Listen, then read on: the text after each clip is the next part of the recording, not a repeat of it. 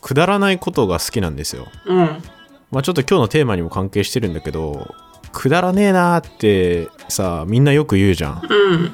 だけどさ、くだらないって降りないって書くじゃん。下、ああ、らないそうだね。って書くじゃんううん言葉だけ見たらさ、別に悪くなさそうじゃん。確かにね、くだらない。うんうんうんうん。でしょ下ではないってことだもんね。そうそうそう、下じゃないってことは、うんなんか別に悪くなさそうじゃん文字的にはうん、そうだね。それにねちょっと気づいてうん。でもさ、くだらないっていうのって、まあ、ネガティブな意味で使われることもあるけど、割とポジティブに、うんもうそれくだらないな、みたいな感じで使われることも悪くない。面白いな、みたいな感じで。ああまあ面白いって意味のくだらないねそうそうそう。えでも人って大体さうん。あなたくだらないなみたいな言われたらちょっと傷つかんそんなことないくだらないなって言われないからな。いやまあまあなんか面白 いひ面白いこと言ってる人にとってはくだらねえっつって笑われるのは嬉しいかもしんないけどうん。一生懸命やったものに対してくだらないって言われたらさめっちゃ傷つくじゃんあー、傷つくね。そうそうそうそう確かに。なんか真面目にくだらないって言われたら結構傷つくね。で、まあ、ちょっと語源を調べてみたんだけどこのうん。語源が江戸時代に京都のものはめちゃくちゃ高く評価されてるとうん。だから例えば京都のお酒はめちゃくちゃ美味しいみたいなうん。でそこからまあいろんなところ例えば東京の方とかにその京都のいいお酒が行くことを下るっていう言葉で言ってたんだよね上り高速下り高速みたいな感じで、うん下りっててそれは下り酒っていういいお酒っていう意味で送られてたのうんだけど当時の東京とかにあるやつはまだまだなんかお酒で言うとあんまり質が良くないみたいなものがあうっんうてそれは下り酒っていういいものに対してくだらない酒って呼ばれてたあー、下り酒はめちゃくちゃ品質が高いから、うんまあ、その別の地方に運んでもいい喜ばれるような感じだけど、そうそうだけど、くだらない酒はもう品質そもそも悪いから、そもそも別の地方とかに送られることがないっていう。そうそうそうそうもうこんなくだらないようなものはどっかに送れないみたいな、ああ、なるほそど、ういね。うそういう意味でくだらないって言葉になってたらしいあー。なるほど、なるほど。えでもなんか意外と知らなかったなと思って「くだらんくだらん」とか言ってんのにくだ普段確かに。ううんん。っていうこと確かでにねそうなんですよ今日はちょちょっとくだらないかもしれない話をしようかなと思います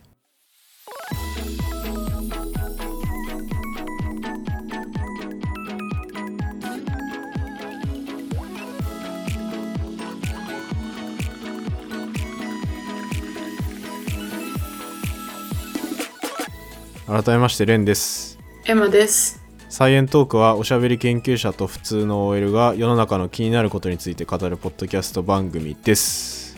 はい。えーとですね、今日はくだらないかもしれない企画持ってきました。何ですか題して、イグ・ノーベルコンテスト。イグ・ノーベルコンテスト。はい。こちらですね、あのー最近イグ・ノーベル賞今年の発表があったんですよ。うんうんうん。あまあ、日本時間の9月10日にね、第31回にイグ・ノーベル賞が発表されたわけです。うん。まあ、ちょっとねこれにちなんでイグ・ノーベル賞をちょっと身近に感じようという企画を持ってきましたとりあえずちょっとイグ・ノーベル賞の説明しますねはい。あイグ・ノーベル賞はですねあの、はい。イグのまあ、もちろんノーベル賞が本家なわけなんですけど、うん。まあ、その1ヶ月くらい前に発表される賞でえ人々を笑わせ考えさせた業績に対して、まあ、選ばれる賞でですね、まあ、今年はあのコロナ禍ということでオンライン授賞式になってたんですけど今年は、えーノーベル賞受賞者のサインが入ったイグ・ノーベル賞のロゴ入り A4 用紙 うん、おうノーベル賞受賞者の際はあるか。それはあのーこれは一応はあるあのね審査員にねノーベル賞受賞者がね結構入ってるんですよねこれへえ。だからあ、それはいいね。なんか、ちゃんと科学分かってる人が審査するのか。そうなんだよね結構俺他の分野あんま分かんないけど、うん化学の分野とか本当にめちゃめちゃね有名な人がちゃんと審査してるへえ、そうなんだ。そうシャープレスさんだったかなやってんだけシどャープレスさん。うん。なんか聞いたことある。なんだあっけのシャープレス酸化反応がありますねあなんか昔やったような気もしなくもない。ジヒドロキシル化みたいなのありますそういうの、まあ、結構ねそういう名前がついてるぐらい有名な、うん。であとは賞金として10兆ジンバブエドル札でこれは、うんうんあのーへーまあ、もちろん偽物なんだけどあの PDF ファイルで送られてるんでそうでそうなんだ。 でいやだからねあの受賞授賞式の様子とか見たら、ね、みんなおのおののサイズで印刷しててもうもうバカでかく印刷してる人とかもいた けどいやでもそれってさ、オンライン授賞式なんだよね。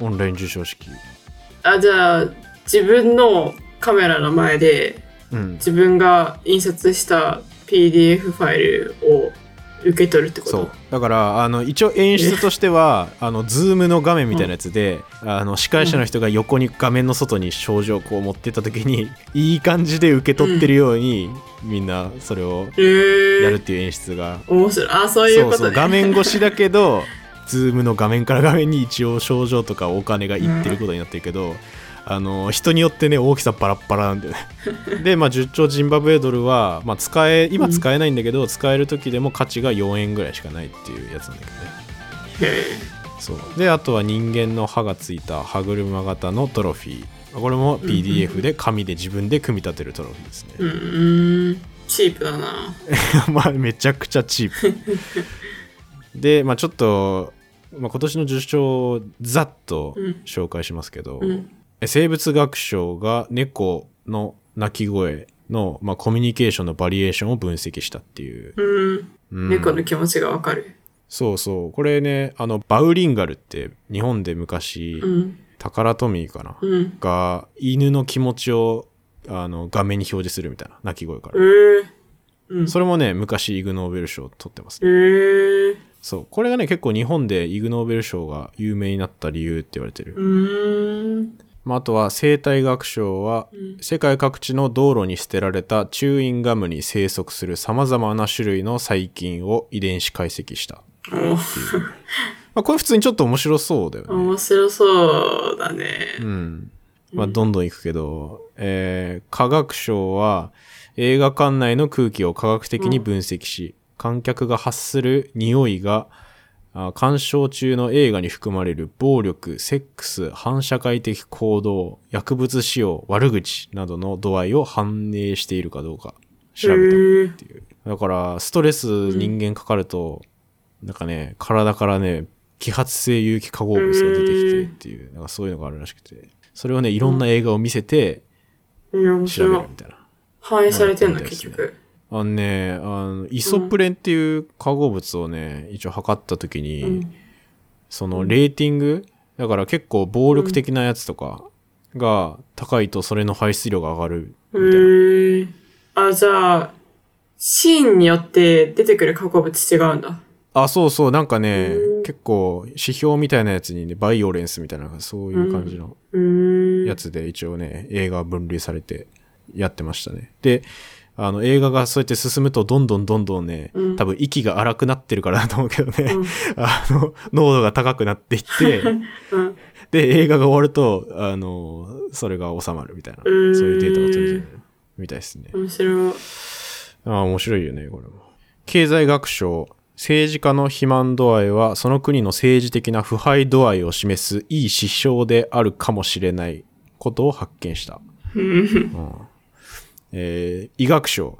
性的オーガズムが鼻づまりを改善する薬と同じくらいに鼻呼吸の改善に効果的である可能性を示したことに対して。下ネタ多いよねあーちょっとまあ下ネタ多めですね。えっと、平和賞。人は顔へのパンチから身を守るために髭を進化させたのではないかという仮説を検証したことに対して。へえ物理学賞。歩行者が常に他の歩行者とぶつからず歩ける理由を実験で解明したことに対して。すごいそこにうんあの疑問を持つんだっていう 着眼点がすねちごいょっとすごいよね、でね、歩行者つながりでもう一個あって、これね、日本、日本が受賞してます。うんえー動力学賞。うん歩行者が時には他の歩行者とぶつかってしまう理由を実験で解明したことに対して。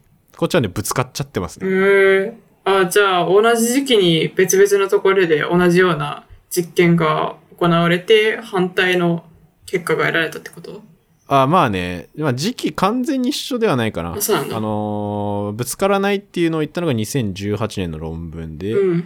でぶつかっちゃうっていうのはこれねぶつかっちゃう方は歩きスマホとかの影響みたいのを見てるんだけどこうんれうんうん普通に面白いんだけどうん今年出た論文えです、ー、そう歩きスマホで注意散漫になっちゃって、まあ、そういう人がいると集団のうん歩きが乱れるみたいな、そういうのを調べたうんうんこれ普通にねいい研究だと思ううんうん。で、えーっと、昆虫学賞は、えー潜水艦における新しいゴキブリ対策に対して、うん。うん、実用的やな。実用的。うんで、最後、えーっとね、運送賞。うん。これはね、あ物を運ぶ運送賞なんだけど、えーサイを空輸するには逆さずりにした方が安全かどうかを実験で検証したことに対して。かわ いそう。さいや、ああ、 ーこれ足、サインのね、足に紐くくりつけて逆さずりにして運ぶっていう方法を ね、検証してる。これはまあまあ、ちょっとね、まあ大体こんな感じのね、なこれだけでなんとなく雰囲気ちょっと伝わったんじゃないかなってうん思うんですけど、うんイグノーベル賞は。うんうん。まあ大体ね、こういう感じの賞がうん毎年毎年発表されてるわけですよ。うんうんでですね、じゃあ今回はちょっとイグノーベルコンテストっていうことで、うんまあ、お互い、えー何個かずつあの今までのイグ・ノーベル賞で面白かったやつを、まあ、それぞれ手札として持ってきまして、うんまあ、それをちょっと1個ずつ発表してまあ面白いやつがうん。ないかなっていうのをちょっと選んでいこうかなと思いますはい。どうすかこれいや、一応選んできましたよ。あじゃあ俺からいきますかうん。じゃあ2007年の平和賞いくわはい。敵兵が互いに性的魅力を感じて同性愛行為を始めるという再陰性非殺傷兵器いわゆるゲイボムに対するそそるような研究開発に対してえ、どういうこと これこれ伝わっえた敵兵で同性だけどなんか魅力を感じさせてしまうような兵器を作ったってこと、はいあそうですねあの簡単に言うとあの敵兵のいるところに、あのこれ「オカマ爆弾」って検索したら出てくるんですけど僕は僕ら名前がもうすそでにれをあのー投下することによって、あの敵兵の中で男同士がちょっとあのちょっとムラムラしてしまって 同性愛行動が起きて、あの部隊を混乱に陥れるって いうそうい何うのためにコンセプトらし い何のためにいやなんかまだ さなんかあうのん戦争を解決するとかだったらわかるけどさ誰得なんだろうね、どっちの軍にとってもさ損じゃないいやまあでも多分撃たれた方は、それで例えばさ、うん隊長とかにさちょっと恋しちゃったみたいな人がさいっぱい出てきてさ、うん何、何あの、あいつだけ体調にいい感じで扱われて、みた いどういうことな。で、そういう、そういうあの、嫉妬みたいのが、やっぱチームの輪を乱していくっていう。あそういうことねああそういうコンセプトですね、これ。敵兵同士に恋心を抱かせるってことか。そうそうそうあそなう、るほどね敵兵と敵兵。そう、敵兵の基地にだからこれをぶち込む と、まあそういう混乱が生じるかもね、みたいな。これはね、実際にやられたわけじゃないんだけど、そういう研究は一応されてた。えただそうあのーまあ実際にねできなかったんだけど、まあ、その理由はこういう作用がある化学物質がいまだに発見されていないっていうあーなんだ。いやー、なんかムラムラさせるのとかだったらありそうだけどさ、うんなんかストレートの人にやってもさ、別にゲイにならんくない、まあねまあだけどそれをゲイにさせるっていう方向に向かわせるのがね、あゲイにさせるっていう作用も含んでる物質がまだ見つかってないってことなのかな、じゃあ。うん、まあまあなんかいろいろあ似たようなやつでおなら爆弾ってやつもあ って、まあ、これはおあの普通におならみたいな匂いをうん敵兵の基地にぶち込んで で敵ただの迷惑。あの、て敵兵がお互いに、おい、誰だよ、おならしたのって、疑心暗鬼に陥って、士気を鈍らせるっていうのが目的だったらしいんだけど、あの、いやもそれだったら結構現実的じゃないいやでもさあまあ現実的かもしれないんだけど、あのこれは頓挫してて、うん。あ頓挫した理由はあの世界中の人々は普段からおならの匂いを別に嗅いでるからおならの匂い攻撃だと気づかないっていう、あのあんまり意味がないっていうので、あの、うん頓挫してるみたいですねそう、なるほどね。でも、ね別に気づかせることが目的じゃないでしょ。これ、まあね爆弾だったんだって気づかせることは目的じゃなくて、むしろ気づか ない間におならの匂いがして、誰だ誰だってさせることが目的だったら、いけそうですけどね。だけど実際さそれで「うんいや誰だよおならしたの?」ってなってさ 乱れるかそんな、。見られないね乱れないでし ょ普通にしかもなんか日常でありそうだしね確かに。なんか普通にそういう匂いがする場所だったら、うんまあ、何かあるのかなみたいな。場所に何かあるのかなってああ思うよね。まあね人じゃなくて。ううんん、しかもさそんぐらい我慢できそうなもんだけどな我慢。え あ別に臭くてもさもうだってあさー確かに戦いに行くわけじゃんこれからそうだね。そうだからうん臭いとか言ってる場合じゃない多分、そうだね。うん、うんというわけであのゲイボムでしたこれ平和賞だからねへまあ平和平和賞か。そうあ、っていうか、さっきの言い方さ、 おあうん ちょっと、なんかベストオブベストみたいじゃなかった。行くわって言ってエコーかけてるあいやの。いいんですか、これ。いや、あの、別に、エコーはみんな使っていいから。あ、そう。うん。まあ、大丈夫じゃないかな。ちょっと、うん。多そっ分か、そっか。多分大丈夫って言って許してくれると思うな。そっか。うん。演出。いいっすか。じゃあじゃあ、高校。同じ感じではい。行ってみてもいいっすか。お願いします。じゃあ、2016年、知覚賞行くわ。はい。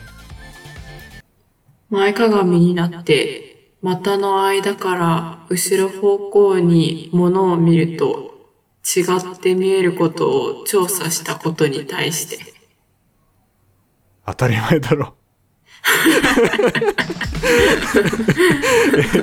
当たり前のことを言ってるようにしか聞こえなかったんだけど。うーん、私もちょっとよくわかんないけど、ちょえっと待ってね。あのー、あ逆さまになるってことですか上半身を前に折り曲げて、うん股の間から見ると、風景や物の遠近感が消えて、実際より小さく見える作詞、かっこ、股覗き効果を実験で証明した。ああ、なるほどね。ちっちゃく見えるっていう。はだから上下逆ってだけじゃなくて、ちゃんとちっちゃく見えるし、いはい。さらに、プリズムを使って上下左右が逆に見えるようにした逆さメガネをかけて股覗きをする実験を行い、ほうほうほう。景色は普通に立って見た時と同じであるにもかかわらず、股覗きをした時と同じ錯視が起きることを確認した。股覗き効果股覗き効果の原因うんは前傾姿勢にあり、ほうほう。姿勢などの体感が視覚に影響していることの一例を示しただって。ええあ、じゃあマジで姿勢要因なんだ。うん。ええ面そ白いれねはへえって思った。ただ、まあ、その実験をしてるところうんを想像すると結構シュールだけどね。まあ確かに。いろんな人がそれやってるわけでしょ。そうだね、多分。めっちゃいろんな人でやんなきゃうん。実証されないもんね。なるほどね。うん。いいね。ああ、じゃあ、じゃあ次いけますね。うん。えー、1995年の心理学賞いきます。うん。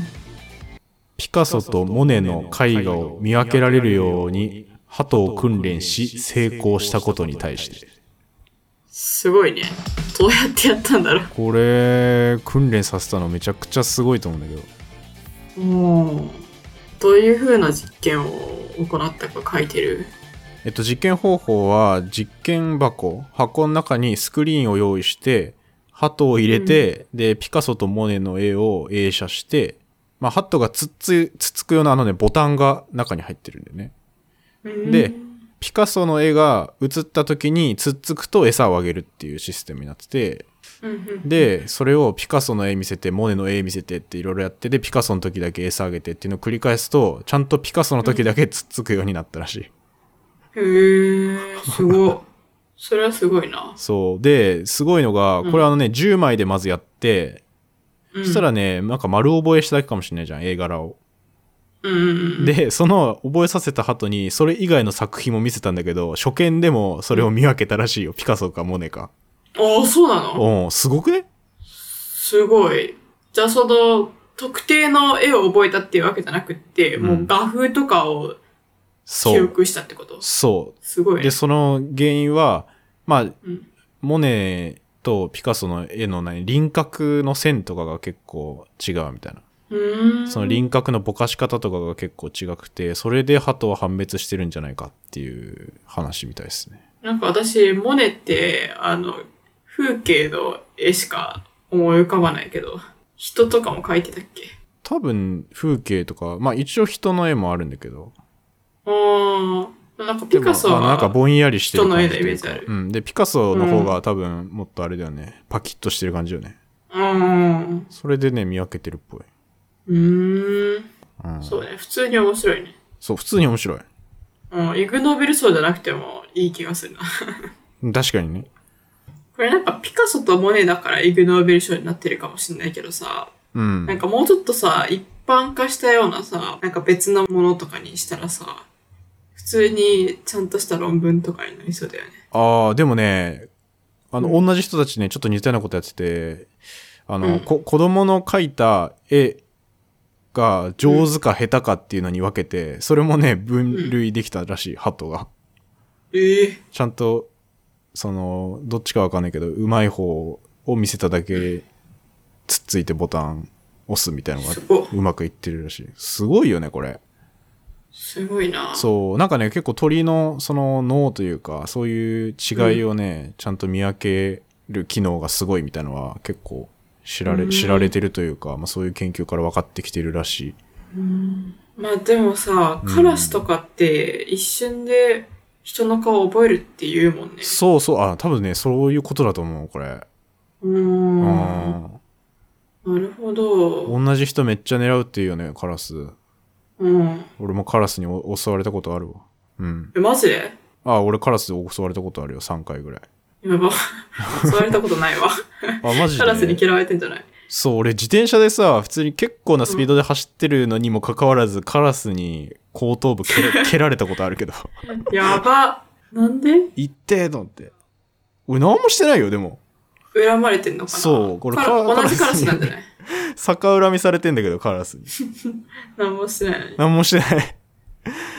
何にもしてないんだけどね。うん、ええいやでも AI よりも頭いいね、じゃあ。そう、結構すごいよね。まあ、あのね、さっき言ったうんカラスでも一応実験はやっているっぽい。ね、えこの人たちが。で、次は、あの、うなぎでもやりたいって語ってます。 うなぎか。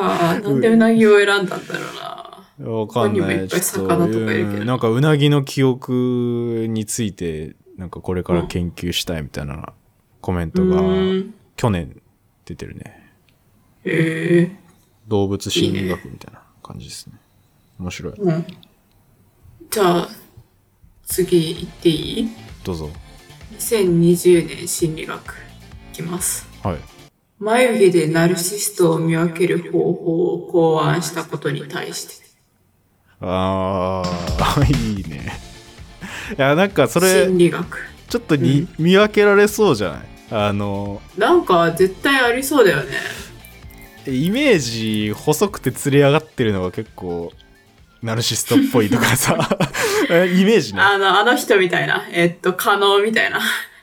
狩野狩野英孝そうそうそう。ああそうそうそうそうそうそうそういう感じのイメージがあるいや、でも違うね。え違うの分厚く眉毛を整える人はナルシストである傾向が高いだって。あ分厚い系ねそっちね分厚いいや系でもこれさ、かカナダの、うんカナダとアメリカの人が行うんってる研究だから、もしかしたらさ、これって文化による違いとかもありそうじゃない確かにな人種ありそうん、なんか、どの人種で、どの文化だと、こういう人が美しいって思われてるっていう標準があって、それが国とかによって違ったら、うあーなんかナルシストはそういう美しいのに寄せてきそ確かになんかアメリカ人のナルシストのイメージは確かに眉毛太いかもしれん眉毛太くて歯キラッとしててう。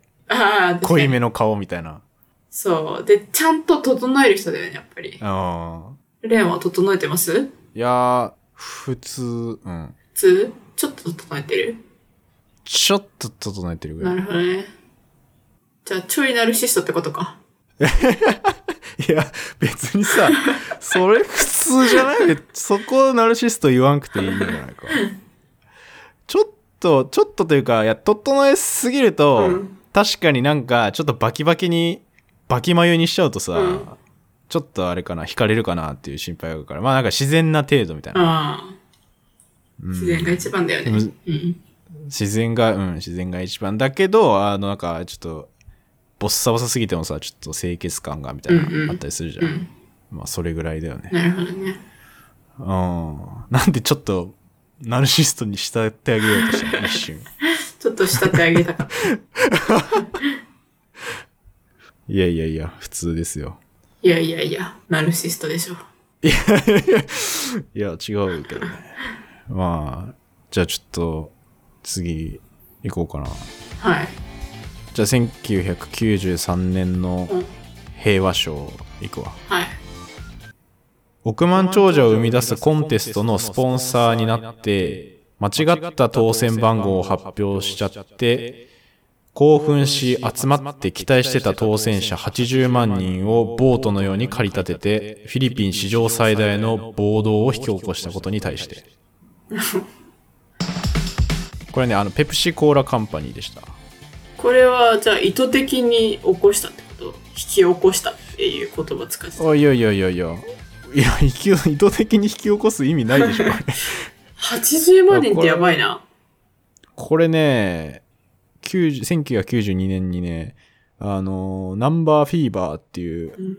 キャンペーンをペプシがやったんだけど、な瓶に書いてて番号が当たりだったらうん4万ドルもらえますみたいな。おお。まあなんかさ、今もさ、QR コードでこれ当たるみたいなのあうるじゃんん。だけどさ、それのなんか昔だからまあ瓶に番号書いてたやつ。うん。で、このペプシ側は、キャンペーンがこれ結構成功して、うん当選番号を、あの、バンバン追加したみたいで。うんうんうんうん。で、もうね、この時にね、すでに出回ってたボトルの番号が、まあ、80万本ぐらい出回ってたんだけど、うんもうそれをね、もうは当たりですって発表したらしい。 ああ、じゃあそれ間違えたってことか。そうそうそうあそーう。で、、こううん、だからさ、もう、もう、ほ、ほぼほぼみんな当たりなわけ よ。やったーっつって、4万円もらえ、4万ドルか。 400万円ぐらい。い。しかも、1990何年だったら、今より物価低いでしょ。さらに価値高いんじゃうないんそうなんですよね。100万ペソです。これへえ。ちょっとよくわかんないけど、ペ ソは。 100万ペソなんだけど、で、うんあの、ペプシ社は、うんあの、やっぱりやめますみたいなのが訂正したらしいんうだんようね。んうんすうぐん。だけどさ、そんな一回さ、こんな400万円もあげますって言われてさ、やっぱなしですってやったらさ、まあ、切れるじゃん切。れるね。